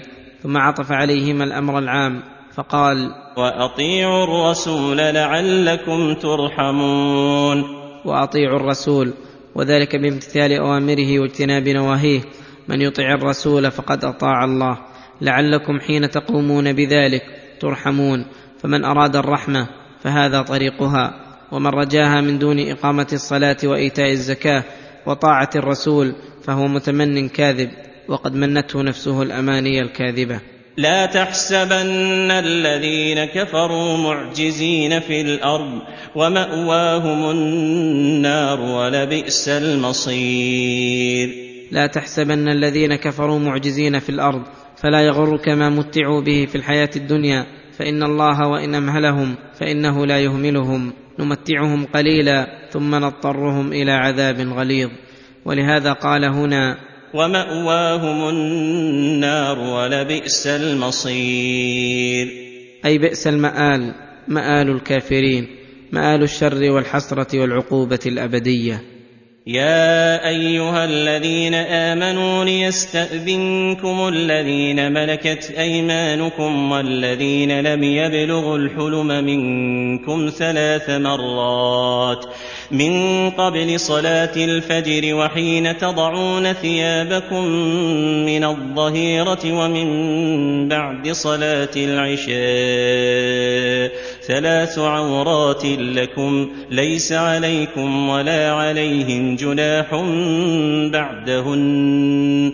طوافون عليكم بعضكم على بعض.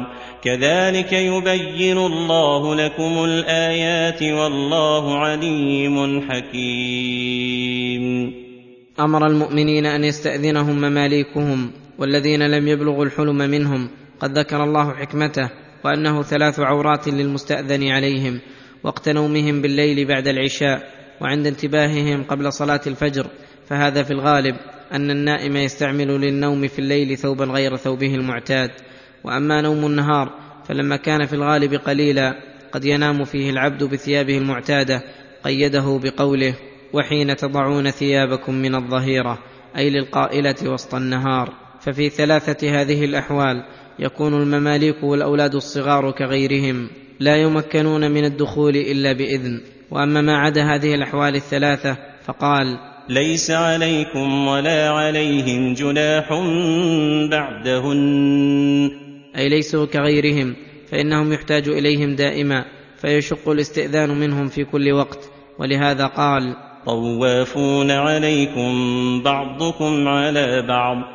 اي يترددون عليكم في قضاء أشغالكم وحوائجكم. كذلك يبين الله لكم الآيات والله عليم حكيم. كذلك يبين الله لكم الآيات بيانا مقرونا بحكمته ليتأكد ويتقوى ويعرف به رحمة شارعه وحكمته. ولهذا قال والله عليم حكيم. له العلم المحيط بالواجبات والمستحيلات والممكنات والحكمة التي وضعت كل شيء موضعه فأعطى كل مخلوق خلقه اللائق به وأعطى كل حكم شرعي حكمه اللائق به ومنه هذه الأحكام التي بينها وبين مآخذها وحسنها.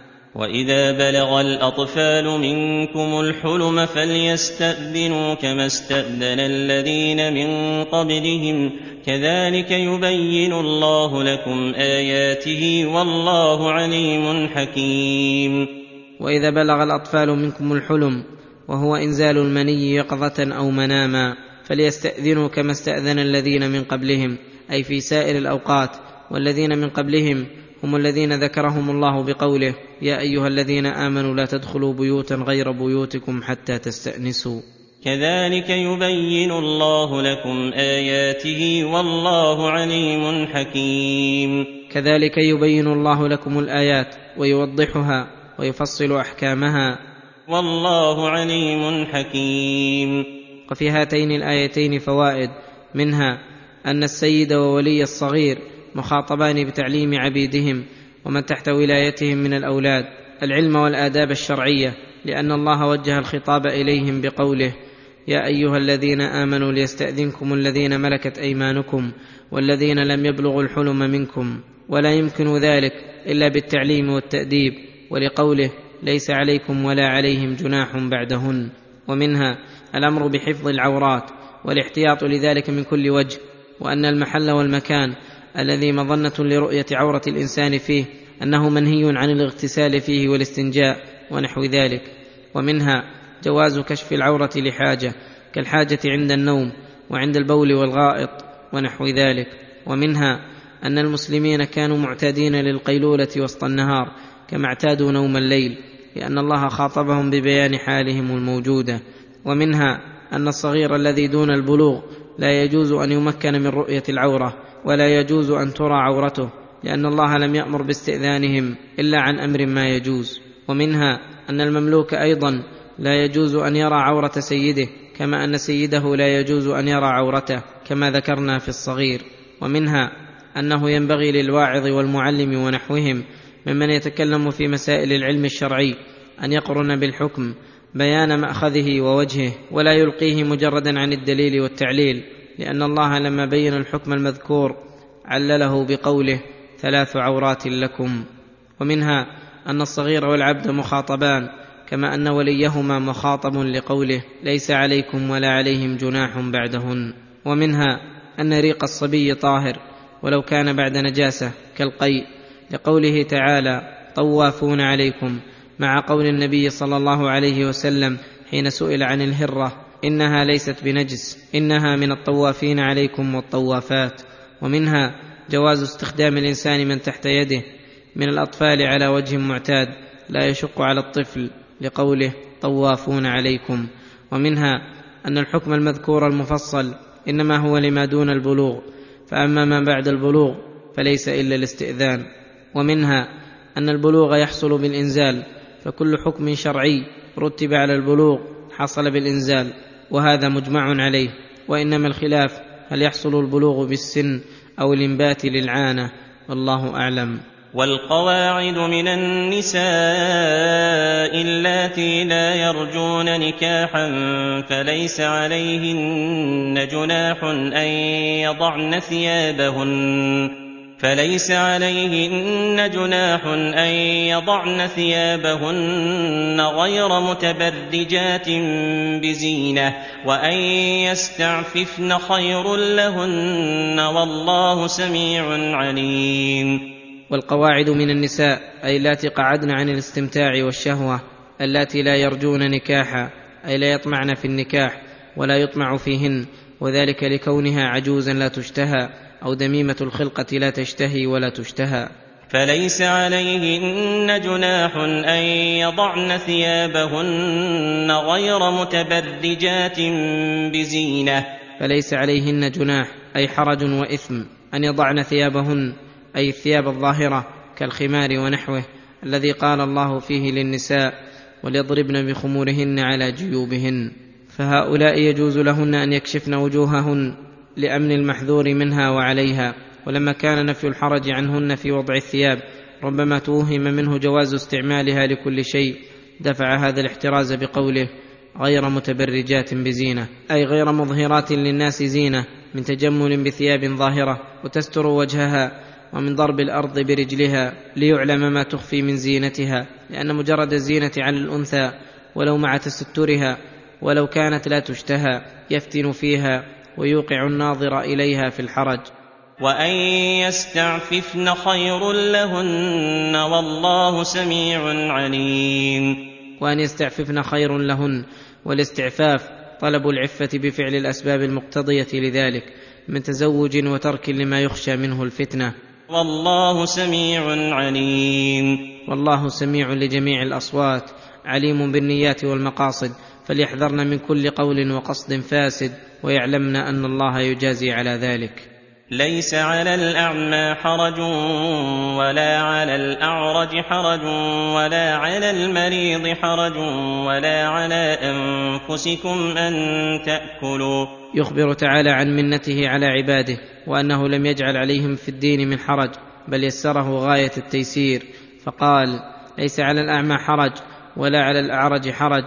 ولا على المريض حرج أي ليس على هؤلاء جناح في ترك الأمور الواجبة التي تتوقف على واحد منها وذلك كالجهاد ونحوه مما يتوقف على بصر للأعمى أو سلامة للأعرج أو صحة للمريض.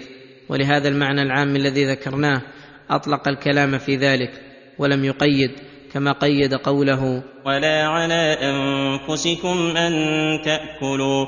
ولا على أنفسكم أي حرج.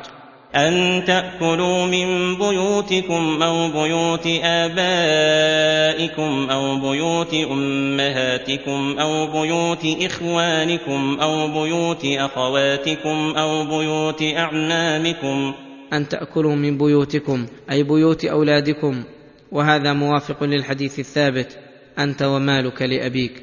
والحديث الآخر إن أطيب ما أكلتم من كسبكم وإن أولادكم من كسبكم. وليس المراد من قوله من بيوتكم بيت الإنسان نفسه فإن هذا من باب تحصيل الحاصل الذي ينزه عنه كلام الله ولأنه نفى الحرج عما يظن أو يتوهم فيه الإثم من هؤلاء المذكورين وأما بيت الإنسان نفسه فليس فيه أدنى توهم. أن تأكلوا من بيوتكم أو بيوت آبائكم أو بيوت أمهاتكم أو بيوت إخوانكم أو بيوت أخواتكم أو بيوت أعمامكم أو بيوت أعمامكم أو بيوت عماتكم أو بيوت أخوانكم أو بيوت خالاتكم وهؤلاء معروفون. أو ما ملكتم مفاتحه أو صديقكم أو ما ملكتم مفاتحه أي البيوت التي أنتم متصرفون فيها بوكالة أو ولاية ونحو ذلك. وأما تفسيرها بالمملوك فليس بوجيه لوجهين. أحدهما أن المملوك لا يقال فيه ملكت مفاتحه بل يقال ما ملكتموه أو ما ملكت أيمانكم لأنهم مالكون له جملة لا لمفاتحه فقط. والثاني أن بيوت المماليك غير خارجة عن بيت الإنسان نفسه لأن المملوك وما ملكه لسيده فلا وجه لنفي الحرج عنه. أو صديقكم. وهذا الحرج المنفي عن الأكل من هذه البيوت كل ذلك إذا كان بدون إذن والحكمة فيه معلومة من السياق فإن هؤلاء المسمين قد جرت العادة والعرف بالمسامحة في الأكل منها لأجل القرابة القريبة أو التصرف التام أو الصداقة. فلو قدر في أحد من هؤلاء عدم المسامحة والشح في الأكل المذكور لم يجز الأكل ولم يرتفع الحرج نظرا للحكمة والمعنى. وقوله ليس عليكم جناح أن تأكلوا جميعا أو أشتاتا. ليس عليكم جناح أن تأكلوا جميعا أو أشتاتا فكل ذلك جائز. أكل أهل البيت الواحد جميعا أو أكل كل واحد منهم وحده وهذا نفي للحرج. لا نفي للفضيلة وإلا فالأفضل الاجتماع على الطعام.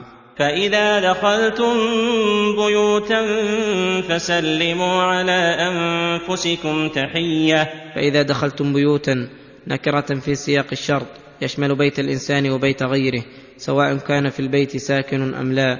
فإذا دخلها الإنسان فسلموا على أنفسكم أي فليسلم بعضكم على بعض لأن المسلمين كأنهم شخص واحد. من تواددهم وتراحمهم وتعاطفهم فالسلام مشروع لدخول سائر البيوت من غير فرق بين بيت وبيت والاستئذان تقدم أن فيه تفصيلا في أحكامه ثم مدح هذا السلام فقال تحية من عند الله مباركة طيبة.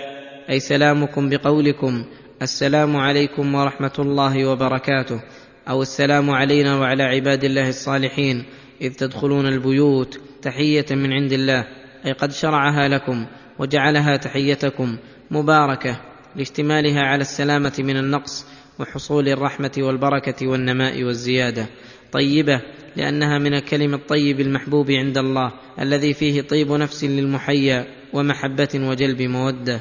لما بين لنا هذه الأحكام الجليلة قال كذلك يبين الله لكم الآيات لعلكم تعقلون.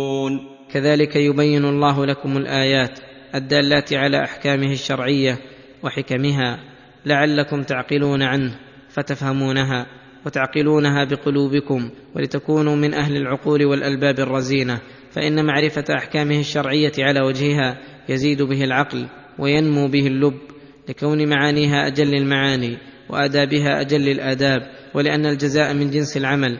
فكما استعمل عقله للعقل عن ربه وللتفكر في آياته التي دعاه إليها زاده من ذلك. وفي هذه الآيات دليل على قاعدة عامة كلية وهي أن العرف والعادة مخصص للألفاظ كتخصيص اللفظ لللفظ. فإن الأصل أن الإنسان ممنوع من تناول طعام غيره مع أن الله أباح الأكل من بيوت هؤلاء. للعرف والعادة فكل مسألة تتوقف على الإذن من مالك الشيء إذا علم إذنه بالقول أو العرف جاز الإقدام عليه. وفيها دليل على أن الأب يجوز له أن يأخذ ويتملك من مال ولده ما لا يضره لأن الله سمى بيته بيتا للإنسان. وفيها دليل على أن المتصرف في بيت الإنسان كزوجته وأخته ونحوهما يجوز لهما الأكل عادة وإطعام السائل المعتاد. وفيها دليل على جواز المشاركة في الطعام سواء اكلوا مجتمعين أو متفرقين ولو أفضى ذلك إلى أن يأكل بعضهم أكثر من بعض.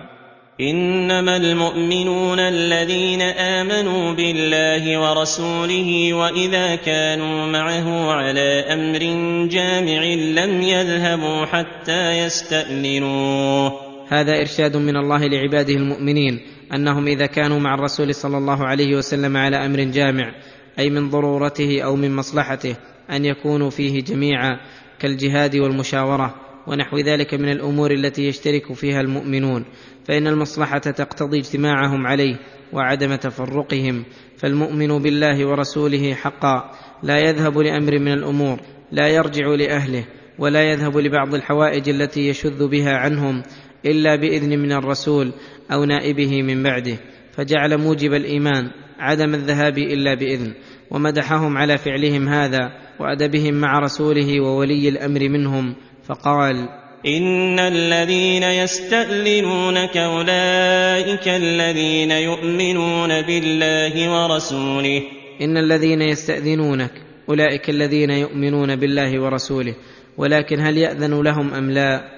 ذكر لإذنه لهم شرطين أحدهما أن يكون لشأن من شؤونهم وشغل من أشغالهم فأما من يستأذن من غير عذر فلا يؤذن له.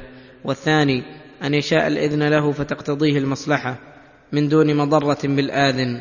قال فإذا استأذنوك لبعض شأنهم فأذن لمن شئت منهم واستغفر لهم الله. فإذا استأذنوك لبعض شأنهم فأذن لمن شئت منهم. فإذا كان له عذر واستأذن فإذا كان في قعوده وعدم ذهابه مصلحة برأيه أو شجاعته ونحو ذلك لم يأذن له ومع هذا إذا استأذن وأذن له بشرطيه أمر الله رسوله أن يستغفر له لما عسى أن يكون مقصرا في الاستئذان ولهذا قال واستغفر لهم الله إن الله غفور رحيم. يغفر لهم الذنوب ويرحمهم بأن جوز لهم الاستئذان مع العذر. لا تجعلوا دعاء الرسول بينكم كدعاء بعضكم بعضا. أي لا تجعلوا دعاء الرسول إياكم ودعاءكم للرسول كدعاء بعضكم بعضا. فإذا دعاكم فأجيبوه وجوبا حتى إنه تجب إجابة الرسول صلى الله عليه وسلم في حال الصلاة. وليس أحد إذا قال قولا يجب على الأمة قبول قوله والعمل به إلا الرسول لعصمته. وكوننا مخاطبين باتباعه. قال تعالى يا أيها الذين آمنوا استجيبوا لله وللرسول إذا دعاكم لما يحييكم. وكذلك لا تجعلوا دعاءكم للرسول كدعاء بعضكم بعضا. فلا تقولوا يا محمد عند ندائكم أو يا محمد بن عبد الله كما يقول ذلك بعضكم لبعض. بل من شرفه وفضله وتميزه صلى الله عليه وسلم عن غيره أن يقال يا رسول الله يا نبي الله.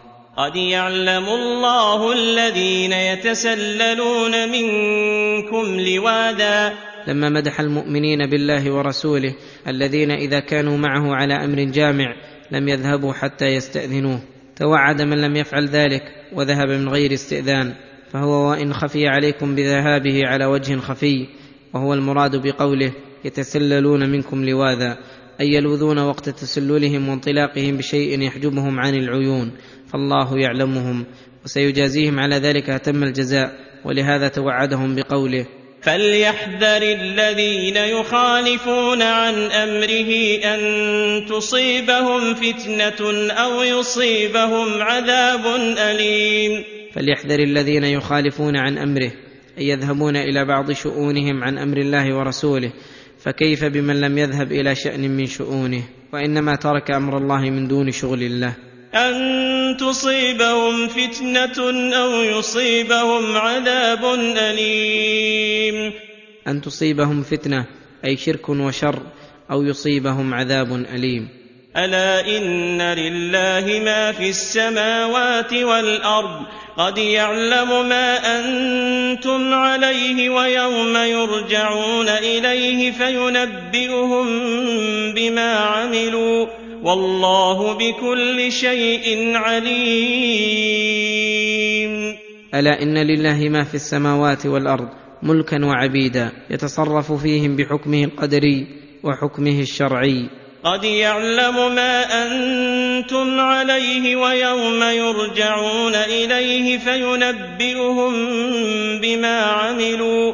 قد يعلم ما أنتم عليه أي قد أحاط علمه بما أنتم عليه من خير وشر وعلم جميع أعمالكم أحصاها علمه وجرى بها قلمه وكتبتها عليكم الحفظة الكرام الكاتبون. ويوم يرجعون إليه فينبئهم بما عملوا. ويوم يرجعون إليه في يوم القيامة فينبئهم بما عملوا يخبرهم بجميع أعمالهم دقيقها وجليلها إخبارا مطابقا لما وقع منهم ويستشهد عليهم أعضاءهم فلا يعدمون منه فضلا أو عدلا. ولما قيد علمه بأعمالهم ذكر العموم بعد الخصوص فقال والله بكل شيء عليم.